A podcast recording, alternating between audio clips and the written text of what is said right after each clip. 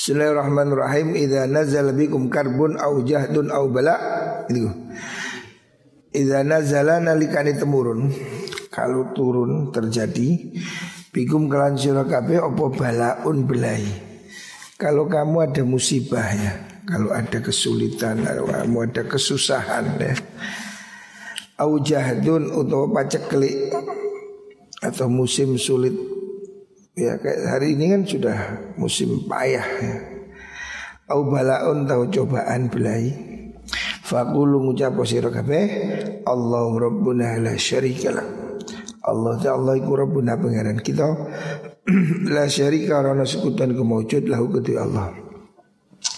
Artinya Rasulullah sallallahu alaihi wasallam mengajarkan pada kita untuk kepasrahan total ya.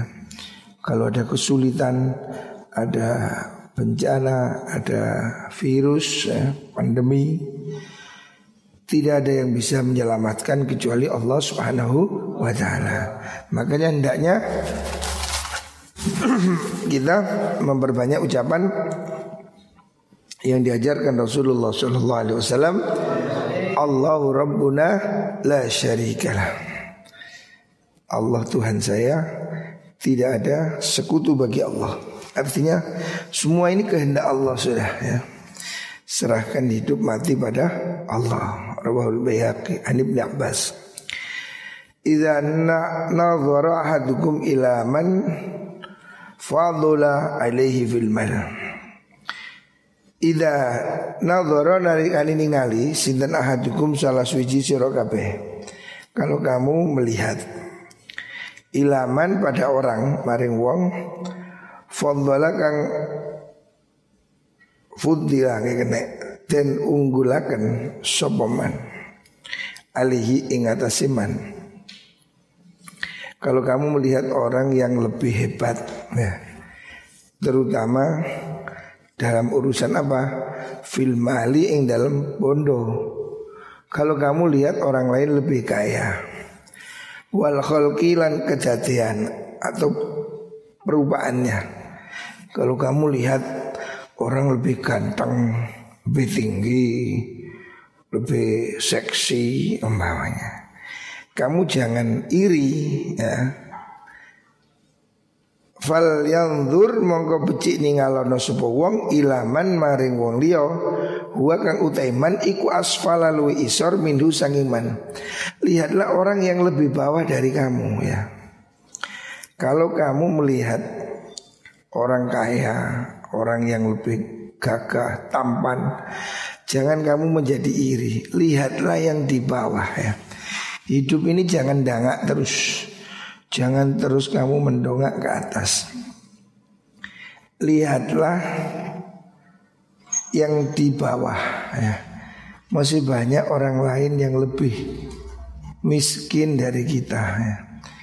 Jangan kamu selalu membandingkan hidupmu dengan orang yang lebih kaya Sehingga kamu tidak pernah bersyukur.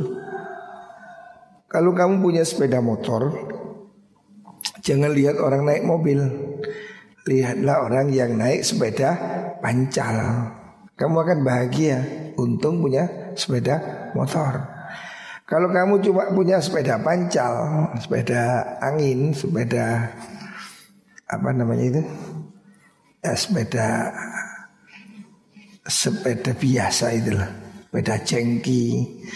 Kalau kamu punya sepeda biasa, jangan lihat sepeda motor, lihatlah yang tidak punya sepeda.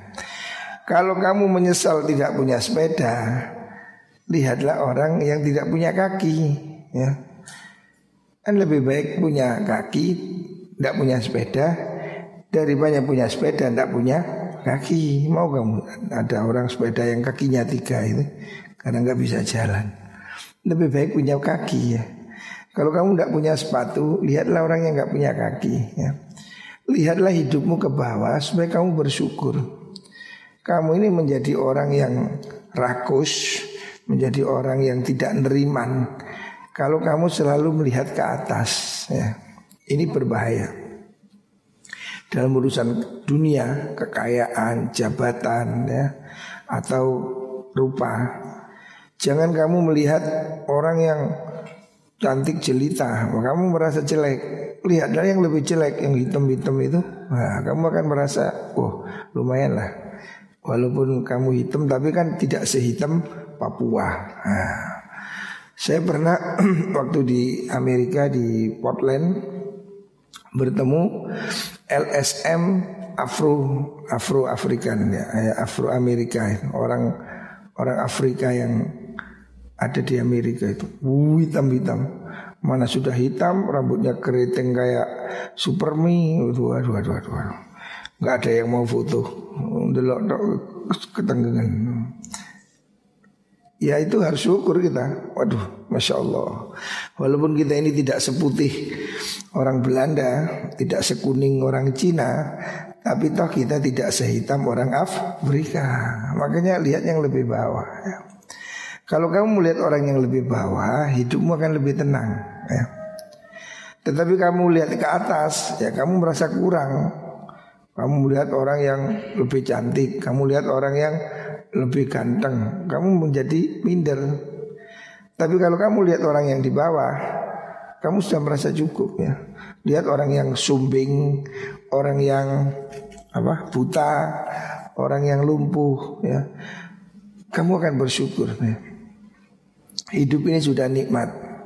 Jangan masih kurang terus. Kalau kamu begini masih kurang, akan dihilangkan oleh Allah ya. La in syakartum la zidan nakum. Kalau kau bersyukur kau akan ditambah. Tapi wala in kafartum inna adzabi lasyadid. Kalau diberi gini kamu masih nggak syukur, ya kamu akan menyesal. Akan ada yang sesuatu yang lebih sulit ya. Jadi syukuri apa yang kamu miliki hari ini. Syukuri keadaanmu. Masih banyak orang yang menginginkan mungkin separuh dari yang kita miliki hari ini. Ya. Masih banyak orang yang ingin memiliki separuh saja dari yang kita miliki.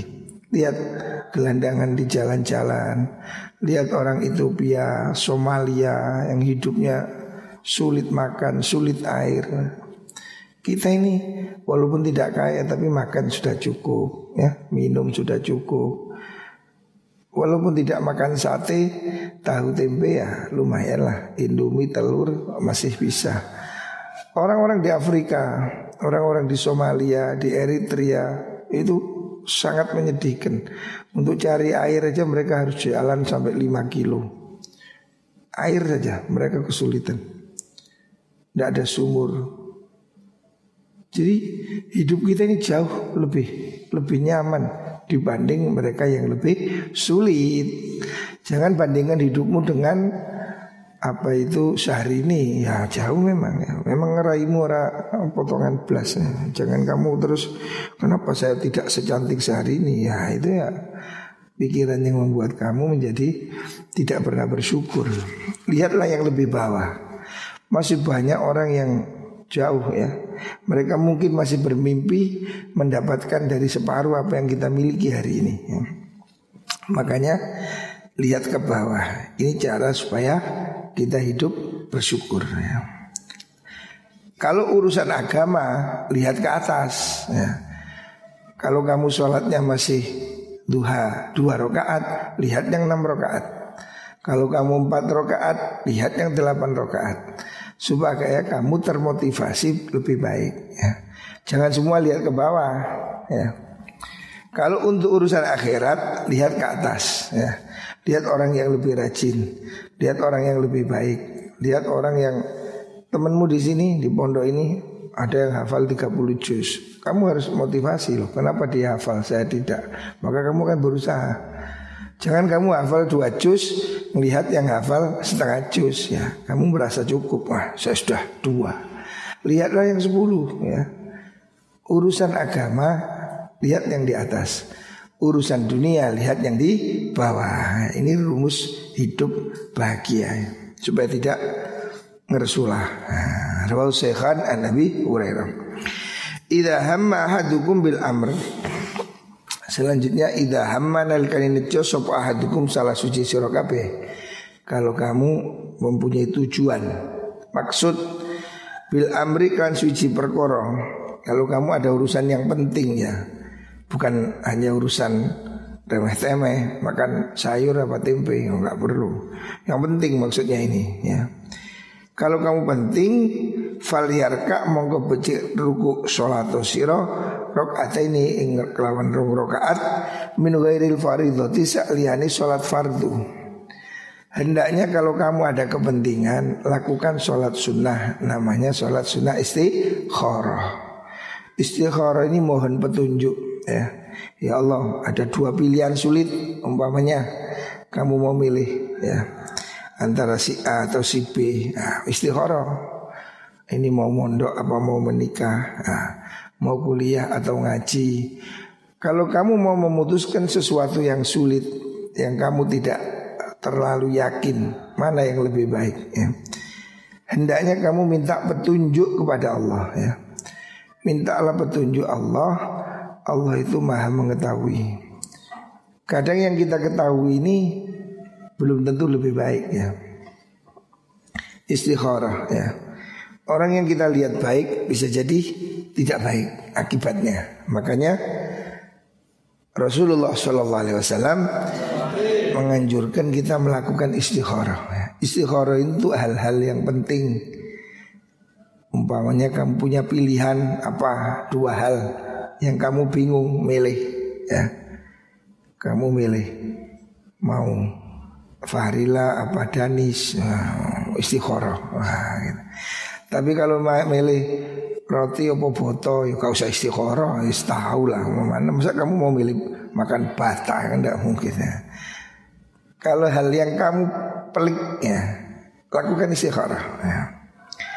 Somaliyakul nuli ngucapo sobahat Sholat dua rakaat Sholat sunnah ya selain fardu Ini doa sholat istikharah Allahumma inni astakhiruka bi ilmik Allahumma do Allah ini sedang ingsun iku astakhiruka nyuwun milihaken ingsun. Artinya saya ingin dipilihkan kepadamu ya Allah bi ilmika kelawan ilmu panjenengan. Allah engkau maha tahu pilihkan saya antara ini sama ini ya. Saya ini menikah apa kuliah nah, Mondok apa sekolah Haji apa kuliah nah, Kamu pilihkan dua hal yang kamu masih bingung ya. Pilihkan ya Allah dengan pengetahuan Allah. Allah kan maha tahu. Wa astaqdiruka. Wa astaqdiruka lan nyuwun kuwasa ingsun ka ing panjenengan bi kudratika kelan kekuasaan panjenengan. Jadi berilah kami kekuatan. Wa as'aluka lan nyuwun ingsun ka ing panjenengan min fadlika saking anugerah panjenengan al azimi kang agung Aku mohon dari anugerahmu yang teragung Fa innaka suni panjenengan sesungguhnya engkau Takdiru kuwasa panjenengan Engkau maha kuasa Wala aktiru dan orang kuwasa ingsun. Kami tidak muat, kami tidak berdaya ya Allah. Waktu alamu Engkau maha mengetahui Ngawuri panjenengan. Wala a'lamu dan saya tidak tahu Engkau maha tahu ya Allah. Wa anta allamul ghuyub Wa anta Sesungguhnya engkau panjenengan iku allamul ghuyub zat yang maha mengetahui perkara yang gaib. Wong zat kang ngudan ini nggak maha mengetahui semua hal-hal yang gaib. Allahumma du Allah ya Allah.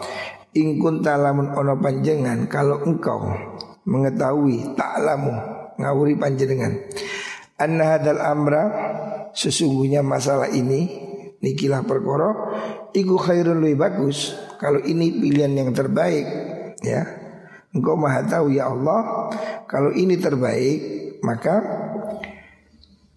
Terbaik untuk apa? Li untuk aku Fidini ing dalam agama kula Dalam agama saya Wa amasilan kehidupan saya Wa akibati amrilan Ungkasane perkara ingsun. Artinya akibat di belakang harinya Ya Allah.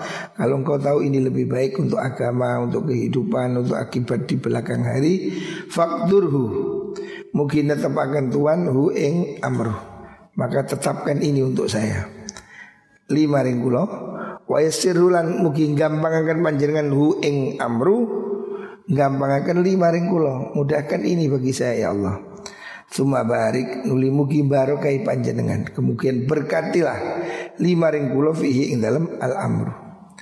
Jadi kita memasrahkan total kepada Allah. Ya Allah, saya mohon petunjuk kepadamu ya Allah. Nah, boleh bahasa Indonesia tidak apa-apa. Sholat istikharah ini kan minta petunjuk. Kalau kamu bisa redaksi Arabnya seperti ini. Kalau nggak bisa bahasa Jawa boleh. Ya Allah Gusti, Pulau nyuwun petunjuk panjenengan. Nah, bahasa Arab juga boleh. Bahasa Madura boleh. Bahasa Indonesia ya juga boleh. Intinya kamu menyerahkan urusan ini pada Allah. Ya Allah kau maha mengetahui ya. Aku mohon diberikan petunjuk pilihan kekuatan ya. Mohon kepada anugerahmu ya Allah Engkau maha berkuasa Maha menetapkan ya Maha mengetahui saya tidak tahu Engkau yang maha mengetahui semua Hal-hal yang gaib Hal gaib itu sesuatu yang kita tidak tahu gitu Allah tahu. Ya Allah kalau engkau mengetahui ini lebih baik untuk saya agama dunia dan akhirat akibatnya hendaknya kau tetapkan ini ya mudahkan berkait saya di sini. Jadi kalau kamu mau milih ini minta pada Allah. Kalau memang ini bagus ya Allah tetapkan. Ya. Sehingga kamu jadi mantap gitu Jadi istikharah ini tidak harus mimpi ya. Ada orang salah paham istikharah terus mimpi apa? Tidak harus mimpi ya. Namanya petunjuk Allah itu tidak selalu dalam bentuk mimpi. Istikharah itu tidak harus terus mimpi apa? Enggak. Bisa jadi kita minta ketetapan hati. Karena itu kan kita memintakan faktur huli wa yassirhu li. Ya Allah kalau ini baik, tetapkan ini, mudahkan sehingga kamu akan memilih itu. Oh saya mantap sekolah Ya sudah Berarti itu pilihan terbaik dari Allah Kalau setelah istikharah itu kamu mantap memilih dia. Ya Berarti itu pilihan Allah ya. Tidak harus mimpi ya. Istikharah ini bukan doa minta mimpi. Makanya di doanya kan nggak ada kan? Ya Allah mimpikan saya. Tidak ada Mintanya adalah Ya Allah Fakturhuli Tetapkan itu untuk saya. Wayassirhuli Mudahkan itu bagi saya. Thumma barik li fihi Kemudian berkait saya di situ ya. Jadi kalau Allah memilihkan kita untuk satu hal Maka Allah akan mudahkan itu. Jadi istikharah ini tidak identik dengan mimpi. Kita ini salah kaprah istikharah terus tidur. Mimpi jelek dibatalkan. Sebetulnya tidak harus mimpi ya. Mimpi jelek ini bisa aja terjadi. Kalau kamu seneng mimpi jelek pun kamu tafsiri baik. Oh, mimpi uh, buaya. Oh buaya itu binatang yang hebat. Dan kamu tafsiri sendiri mimpi ular oh ular itu sesuatu yang eksotis. Ya kamu tafsiri sendiri. Karena apa? Mimpi itu tergantung yang tafsir kan? Orang mimpi baik orang mimpi jelek itu bisa aja ditafsiri sendiri ya. Kamu merasa itu dia kadung baik kadung seneng ya. Kalau kamu kadung naksir Mirza naksir Arifah oh, makanya Facebooknya ditulisi nah, Nah, kalau dia sudah kadung naksir, mimpi apa pun ya pasti ditafsiri baik, ya percuma, gak ada gunanya mimpi. Ya. Jadi istikharah ini dalam kondisi zero, nol. Jangan kamu sudah kesengsem baru istikharah, ya kamu pasti tidak objektif. Kamu pasti ya senengnya mbak DE. Kok istikharah ya wapi? Karena apa?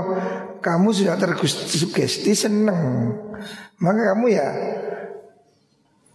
Ya pasti ngimpi jelek pun kamu lihat api. Oh api itu adalah cinta yang membara. Ngono tafsirnya. Karena apa? Oh, kamu sudah senang jadi yang namanya istikharah ini memang mohon petunjuk Allah terhadap sesuatu yang kita ini tidak ngerti maka mohon pilihkan ya Allah ini atau ini. Nah, itu namanya minta pilihan. Nah kalau kamu sudah tentukan ini saja yang ngapain ya. Makanya biasanya kalau dulu ya kita ini masih punya ulama yang ahli batin ya. Kiai-kiai yang punya firasat firasat itu feeling atau kemampuan indera kelebihannya. Itu biasanya tahu. Dulu saya pernah sebelum saya menikah itu di Kepanjen dulu ada namanya Kiai Khalil orang sudah sepuh. Saya mau menikah si Fulan, Fulana. Nah, saya datang pada dia. Beliau itu memang istikharahnya itu tajam. Karena ya mungkin Allah kasih tahu. Jangan dia bilang, jangan Gus, ini adik kurang bagus begini begini ya. Waktu itu saya mau ngenyang. Masa ya saya udah cocok ini saya pikir ya. Tapi dia bilang menurut ilmu hikmah tidak bagus. Dia cerita saya, coba lihat kamu itu si Fulan, Kiai Fulan. Eh, dia cerita. Dulu waktu mau menikah itu saya ingetin, jangan. Itu tidak bagus. Padahal secara lahir sudah bagus. Ini anak orang kaya, anak Pak Haji, punya masjid, Artinya secara finansial dan secara ini semua bagus lah. Tapi waktu itu dia datang sama Kiai Khalil dibilang jangan Gus nanti akibatnya jelek. Ya kalau tidak percaya ya sudah dia ngeyel karena secara teori sudah bagus ini anaknya konglomerat lah anaknya orang kaya anaknya orang ahli ibadah ya sehingga dia ketika menikah itu dibikinkan pondok dibikinkan sekolahan memang ini finansialnya bagus sekali tetapi ya itulah hal yang tidak kita lihat. Katanya Kiai dulu dia, ini contoh kasus. Si Fulan, Kiai Fulan, saya kenal. Itu dulu saya kasih nasihat jangan. Saya melihatnya tidak bagus. Ya dia memilih meneruskan. Ya sudah. Terus apa yang terjadi? Beberapa tahun kemudian istrinya gila. Nah ini kan di luar akal kita kan. Lahirnya udah bagus, Ternyata berapa tahun kemudian istri ini stres, gendeng. Ya, ya gendeng ya apa masuk terapi wong gendeng.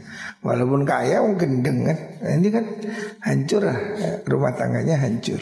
Nah ini sesuatu yang kita tidak tahu gitu. Nah makanya minta istikharah petunjuk pada Allah. Atau kalau enggak ya begitu tadi Ada mungkin orang-orang yang diberi Allah firasat Bukan dukun dukun lain gitu kan be anu apa neptu oh ini nogo sarinya nah, nogo tinone lah. Itu itu kan tidak ada dasarnya itu ya. Itu sugesti.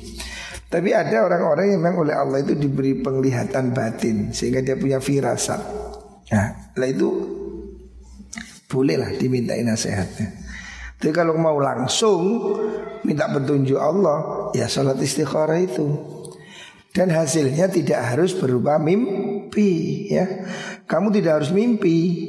Istikharah itu nanti bisa jadi yang datang itu keteguhan. Oh kamu kekeh ya sudah ini. Atau kamu jadi nggak jadi. Udah seneng istikharah terus wah nggak ah dia ini kelihatan begini tapi kayaknya kamu mulai ragu-ragu akan kelihatan kejelekannya dia. Oh dia itu baik di depan mata di belakangnya dia pembohong, penipu, kamu akan membuat hal yang membuat kamu jadi tidak suka pada dia. Ya. Kita ini orang kalau ditipu pasti marah, ya. kita tidak suka. Ya. Orang itu boleh salah, tapi kalau bohong itu pasti kita tidak suka. Kalau salah itu wajar, tapi kalau dia berbohong, nah, kalau dia curang, kalau dia licik, kita pasti tidak suka. Ya. Karena dia apa? Dia sudah tidak punya kejujuran, tidak ada etika baik. Ya. Makanya itu mungkin kita tidak tahu. Nah, maka istikharah. Nah, mohon petunjuk pada Gusti Allah. Ini sudah langkah. Hari ini kiai-kiai yang punya mata batin ini sudah sedikit sekali. Sehingga kita ya ya langsung aja pada Allah. Tapi orang-orang dahulu yang ahli riyadhah, ahli sholat, ahli wirid itu memang oleh Allah diberi gambaran. Oh dia akan tahu. Ada dulu di Pasuruan namanya masih ada namanya Kiai Manap itu. Juga begitu, tajam sekali. Saya ada tawa teman saya, saudara saya datang dari Jakarta. Ini orang pengacara, kaya, datang pada saya, bangkrut. Wah, datang pada saya waktu itu tanya, gimana dek? Masih masih kakak saya panggil. Di mana ada kiai saya ini mau minta nasihat. Kenapa? Saya ini hidup sulit, ini bangkrut, ini problem. hidup problem. Terus saya nyarankan kenapa tidak ke Kiai Anu di Pasuruan itu. Dia bilang lah ini gara-gara dia. Loh kok begitu? Iya. Saya waktu mau menikah itu dibilangi kamu jangan nikah sama ini. Ini tidak bagus. Kamu nanti akan uh, tidak bagus. Dia makso, aku makso. Mosok kau no penangkalnya. Oh, saya kadung cinta oh, atas nama cinta. Wah ini sudah. Maka dia nekat. Udah nggak boleh. Wah udah pokoknya saya senang nikah. Dan terjadi betul bangkrut. Dan dia cerita saya korbannya cerita saya saya ini dulu mau menikah sudah dibilangi sama Kiai Anu itu. Jangan diteruskan. Ini tidak bagus dia bilang. Ini tidak bagus tapi dia maksa dan terjadi betul bangkrut betul hancur ekonominya hancur padahal dia Waktu jadi pengacara di Jakarta waktu itu hebat lah. Tapi ya semua takdir Allah. Nah, ini yang kita tidak tahu lah. Orang-orang yang diberi insting seperti ini mungkin sudah tidak banyak ya. Karena hari ini sudah sedikit orang yang mau wirid, meriado, puasa, tahajud. Semua sibuk sama handphone, semua sudah YouTube, sudah nah ini ya ngebus ngapain nggak mandi. Ya. Orang-orang dahulu itu karena maksiatnya sedikit ya, mata batinnya tajam ya. Sehingga istikharah itu dia tahu oh seperti ini ya. Wa in kunta ta'lamu wa in kunta lamun ana panjenengan ku ta'lamu ngawuri panjenengan anna hadzal amra kila perkara iku syarrun lu Allah li kedue kula. Kalau engkau tahu ya Allah ini jelek bagi saya. Fitini ing dalam agama kula urusan agama saya.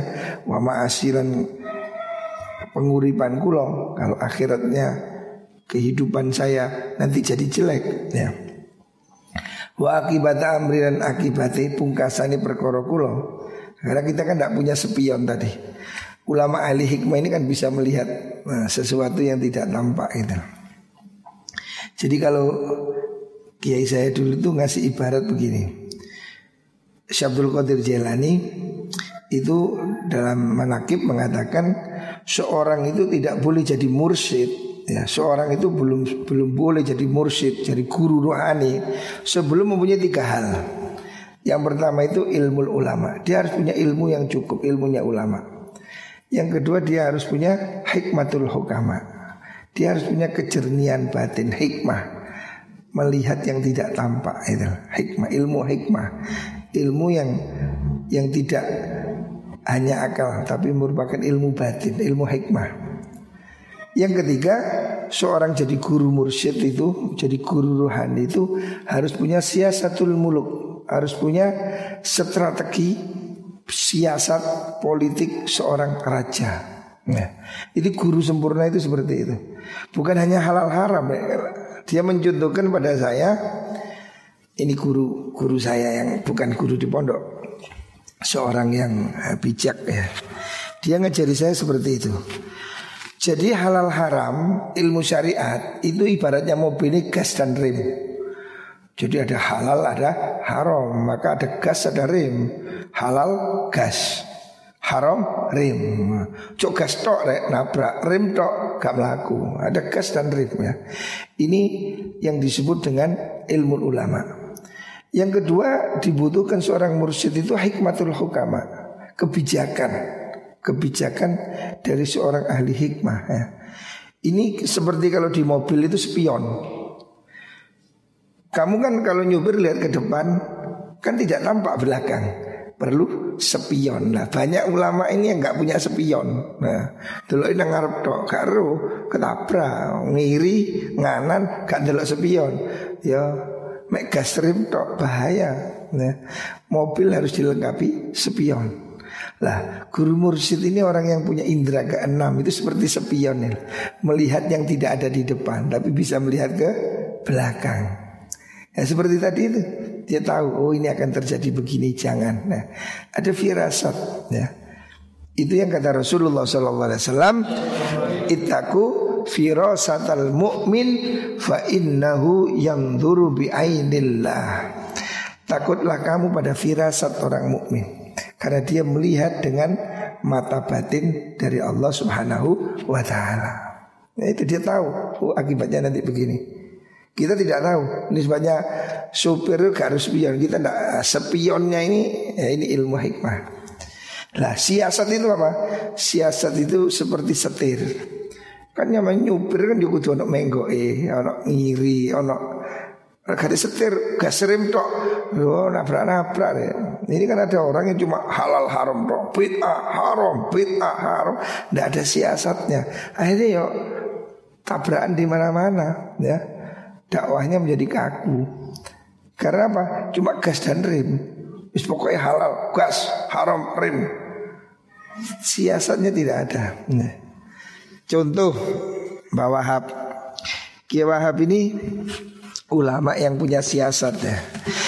Ada orang katanya dulu datang pada Kiai Bisri Orang kaya kepingin kurban Kurbannya ini satu ekor sapi yang besar Tapi dia kepingin untuk delapan orang Karena dia istri anaknya enam Tanya ke Mbak Bisri ahli fikih Mbah boleh nggak saya ini mau kurban sapi besar untuk delapan orang Wah Dijawab beliau secara fikih ya nggak boleh.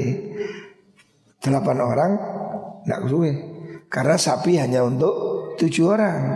Delapan orang nggak boleh. Ini sapinya gede, nggak boleh. Sapi jumbo pun ya tujuh orang. Nah, dia nggak mau, nggak mau. Saya ini kepinginnya korban saya ini berdelapan. Jadi kalau mobil ini saya mau mobil Alphard nah, supaya nanti rombongan. Nah, dikira dia itu korban ini kan Katanya tunggangan ke surga Saya nggak mau kalau cuma muat tujuh orang Yang satu nanti naik sepeda motor gimana Saya mau naik mobil bareng-bareng hmm. Ya sudah urung Datanglah kepada Kiai Wahab. Ini Kiai politis yang alim. Bagaimana Wahab? Boleh nggak saya mau kurban satu ekor sapi untuk delapan orang? Boleh kata Wahab. Karena tahu ini orang ini mau ngane-ngane Boleh, boleh, boleh. Satu sapi untuk delapan orang? Boleh. Uh, ya kalau begitu saya mau korban. Iya, cuma kata Mbak karena kamu ini sapinya besar kan? Iya, nah itu perlu perlu pancian. Nah panciannya itu kambing satu. Nah jadi kamu kurbannya sapi tambah kambing satu. Untuk panciannya kan besar naiknya kan repot. Oh saya tambah tiga nggak apa-apa ya. Pancian kanan kiri depan belakang. Oh ya ya sudah beres. Jadi dia kurban sapi tambah kambing tiga. Lo kan politik, siasat. Coba dibilang nggak bisa, nggak jadi. Oh, tapi kan bisa. Satu sapi untuk delapan orang bisa. Sapinya gede, oh bagus. Tapi tambahi kambing ya supaya bisa pancian untuk naik. Oh iya ya, tak tambahi tiga kanan kiri belakang juga. Oh iya, ya tambah luwe luwe. Oh, tadi ini biro sapi mbek wedus telu. Cukup wong wolu ini cukup ke sepuluh padahal. Nah ini satu contoh kebijakan ya. Orang ini kalau cuma halal haram ya ini orang bisa muntah-muntah ya Nah, makanya harus ada kebijakan Itu strategi kayak supir itu strategi oh, Cara nyelip Cara belok yang smooth ya Coba jangan keras Mabuk kabeh penumpangnya nah, Ini harusnya Inilah Nah itu ilmu-ilmu yang begitu itu yang yang sekarang menjadi sulit ya. Banyak orang cuma halal haram. Oh enggak, waduh kasar sekali ya. Tapi kalau dia pakai hal yang lebih bijak, sesungguhnya itu lebih baik gitu. Wa in kunta ta'lamu anna hadzal amra syarli syarrun iku Allah luwi Allah lima ring kula fi dini dalam agama ingsun wa ma'asi lan penguripan ingsun. Wa akibat amrina akibat mungkasat bergoro ingsun Fasrifu anni Fasrifu mugi ngenggo akan Minggirkan Tuhan Hu ing amr. Anni saking kulo Jadi doa ini harus komplit.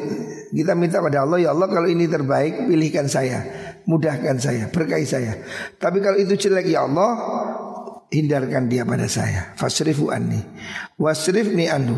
Wasrifni Hindarkan saya dia dari saya Hindarkan saya dari dia. Nah, Wasrifni Ngenggo akan Tuhan ni engkul Andu sangi amar. Ya Allah kerja itu jelek Jauhkan dia dari saya Dan jauhkan saya dari dia. Maka kamu kemudian Kalau memang Allah tentukan itu jelek Akan ada aja sesuatu yang membuat kamu tidak suka pada dia Akan kelihatan lah Kalau misalnya jodoh Kelihatan lah jelek-jeleknya itu curangnya, bohongnya, kamu akan semakin tahu saya kamu semakin tidak suka. Wakturli al khairu haitsu kana. Wakturli lan netepno sirali netepaken panjenengan lima ring al khairu ing kebagusan haitsu kana ing dalam ditinemu apa mengkono al khair. Berilah kami yang terbaik. Sumar ardini bihi nuli ridho akan panjenengan ni ing kula bihi klan amr. Kemudian pilihkan saya dan berikan kerelaan saya untuk memilihnya ya. Qala dawu Nabi wa yusamma hajat wa yusammi lan ngarani sapa wong tahu ing hajate wong. Jadi tata cara istikharah seperti itu ya.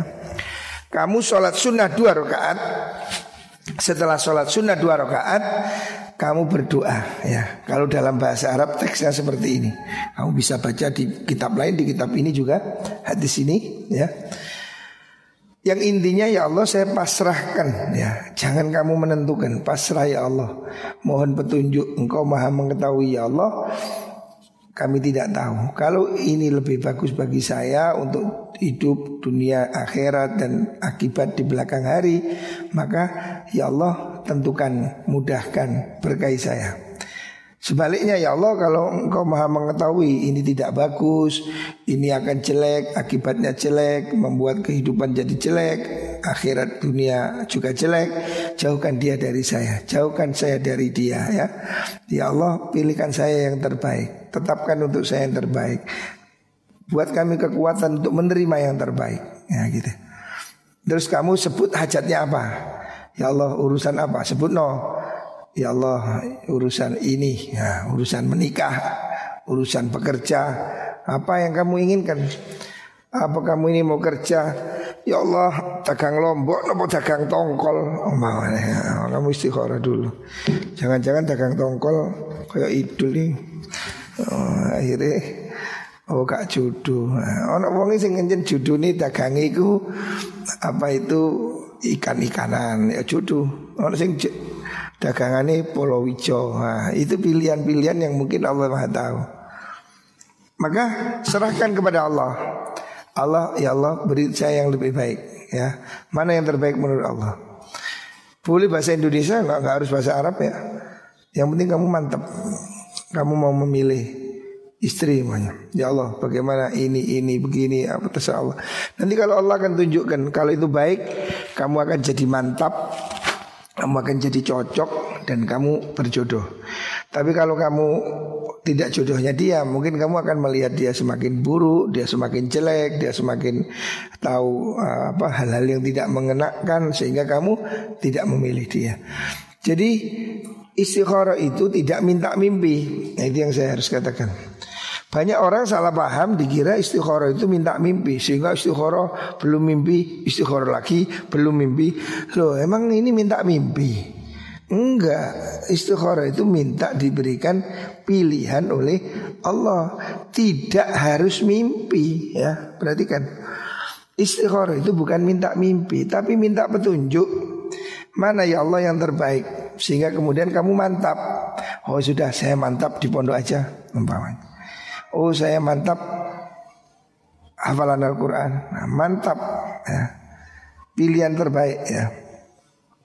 Seperti saya dulu. Saya dulu mondok di Lirboyo. Mau kuliah sudah siap. Guru saya mengatakan jangan ngaji aja. Ya sudah saya ngaji. Tapi saya pikir itu terbaik memang. Sehingga ya seandainya dulu saya nggak memilih itu Mungkin ya jalannya lain lagi Itu jalan yang dipilih oleh Allah Hadis riwayat Imam Bukhari. Idza wudhiat al janazah, idza wudhiat nalikane sela opal jenazah itu jenazah. Kalau ada mayat jenazah ditaruh wa tamalalan gowa ing jenazah sub rijal pira-pira wong lanang ala anakihim ing atase pira-pira uh, gulune rijal maksudnya kalau ada jenazah dipikul zaman dahulu belum ada ambulan keretanya ya penduso ya. Iku jenenge kereta Jawa.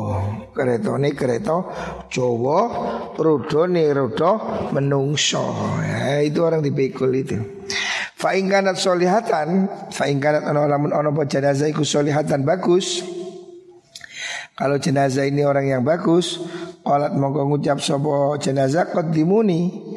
Qaddimuni gigi ngajuk no sira ni ing ingsun. Maksudnya jenazah itu kalau orang bagus itu minta segera dikubur. Karena apa? Dia segera kepingin melihat tempatnya di akhirat itu baik gitu loh.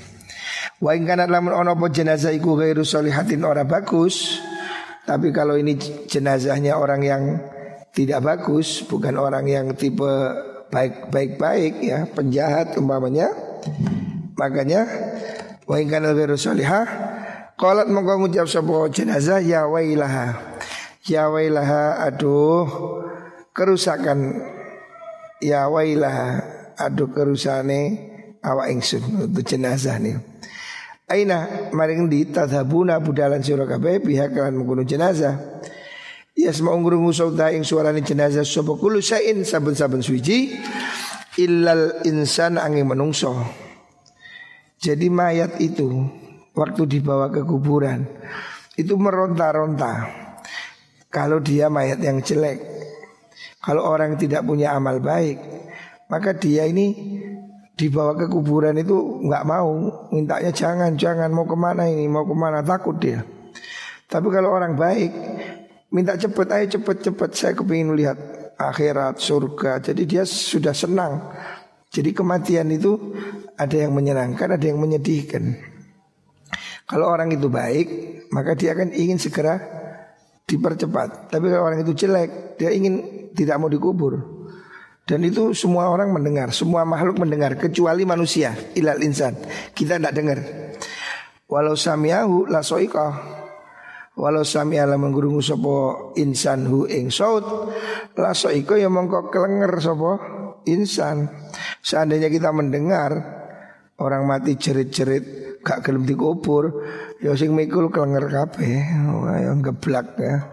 Orang akan menjadi ketakutan Makanya kita tidak dengar tapi sesungguhnya jenazah itu meronta-ronta, bengok-bengok, aduh, aduh, mau ke mana ini? Wah, kalau jenazahnya orang jelek Tapi kalau jenazahnya orang bagus Ahli ibadah Dia malah minta dipercepat ya.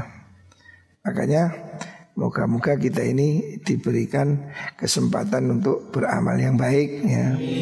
Mumpung masih hidup kita ini perbanyaklah kebaikan Apalagi Ramadan ya Muka-muka Ramadan membuat amal kita semakin baik Zikir, sholat, tarus dan semua kebaikan Ramadan semoga dimudahkan oleh Allah Subhanahu wa taala. Dan kita berharap semoga diberi kesempatan mendapatkan Lailatul Qadar. Makanya Ramadan ini sudah hentikanlah kecurangan, kebohongan, kenakalan ya. Kalau Ramadan tidak membuatmu lebih baik, ya sudah selain Ramadan sudah tidak ada harapan lagi. Harusnya Ramadan ini membuat kamu jadi baik gitu. Karena Ramadan itu tujuannya kan mengalahkan hawa nafsu. Makanya kan sejak kemarin dikatakan kalau kamu mau jadi baik makannya dikurangi. Nah kalau kamu Ramadan makannya tambah enak, tambah jajan, tambah menu, tidak ada artinya Ramadan bagi kamu. Berarti kamu ini Ramadan itu hanya untuk makan. Tujuan Ramadan itu supaya kamu lapar, supaya kamu menjadi lemah, supaya syahwatmu menjadi turun. Itu loh. Nah kalau Ramadan ini malah membuat kamu tambah boros. Biasanya nggak ada kolek malah ngolek. Biasanya nggak beli susu malah beli susu. Nah terus apa tujuannya Ramadan itu? Gak ada artinya puasamu. Jadi Ramadan ini harusnya membuat kita itu semakin lemah, semakin lapar. Sehingga kita merasakan ketidakberdayaan ya tapi Ramadan kalau membuat kamu tambah doyan mangan Biasanya satu piring tambah jadi dua piring Biasanya makan tempe jadi telur Biasanya nggak pakai kolak tambah kolak tambah es teh tambah es dawet. Untuk apa kamu puasa? Nggak ada artinya kamu puasa itu. Kalau kamu puasa tambah memikirkan menu Buka apa. Padahal biasanya setiap hari makan seadanya tapi puasa kamu malah jadi boros, malah jadi ingin yang makan enak-enak. Tidak ada gunanya puasamu. Berarti puasamu tidak mengurangi apa-apa. ya. Kamu cuma memindahkan makan tidak sarapan jadi makan malam. Kalau kamu buka puasamu itu dua porsi, ya berarti kamu tidak puasa. Artinya tidak ada artinya puasamu. Apa?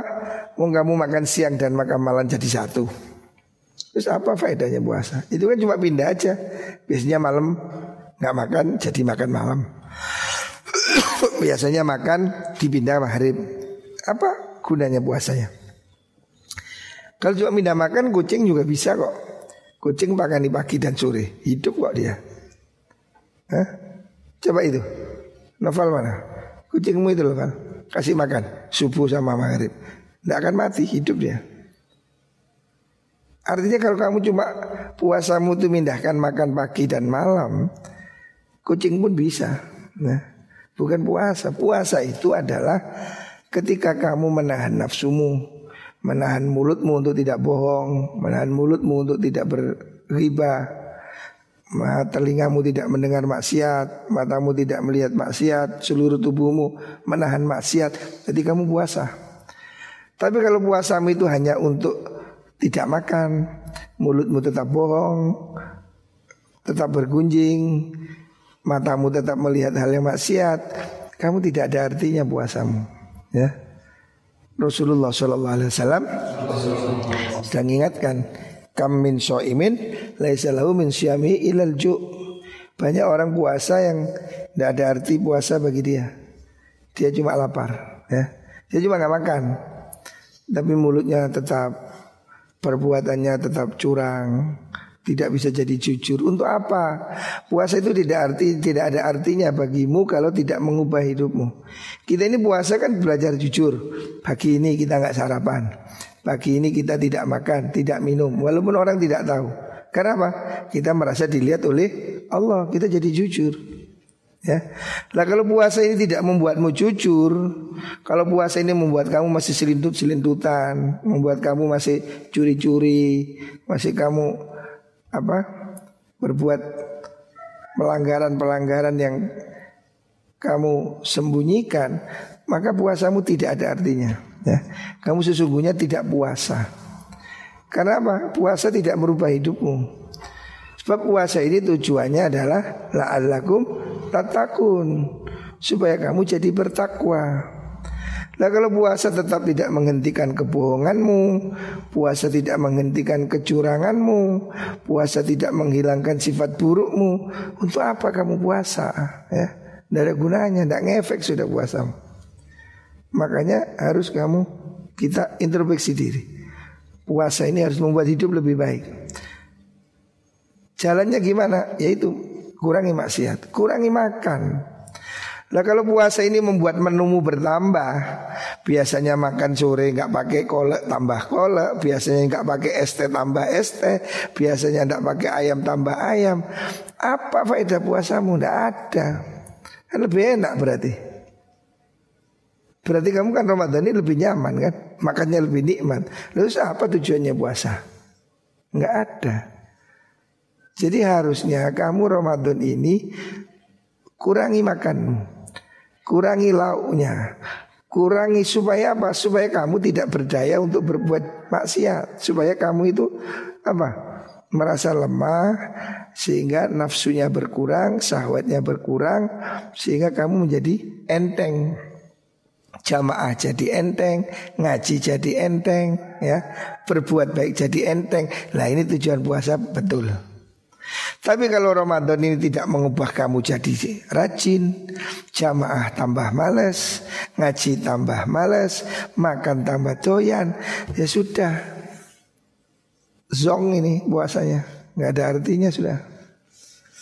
Makanya inilah tujuan puasa itu la'allakum tatakun untuk kamu jadi bertakwa ya. Makanya ngaji yo, ngaji yo. Kan kemarin sudah kita ngaji kita ihya berpuasa kan ya. Jadi kalau puasa cuma tidak makan itu puasa yang tidak ada arti. Tapi puasa itu harus mempuasakan mulut kita, tangan kita, mata kita, telinga kita, perbuatan kita ya. Nah inilah akan menjadikan kita orang yang bertakwa. Semoga puasa ini menghidup, mengubah hidup kita menjadi lebih baik ya.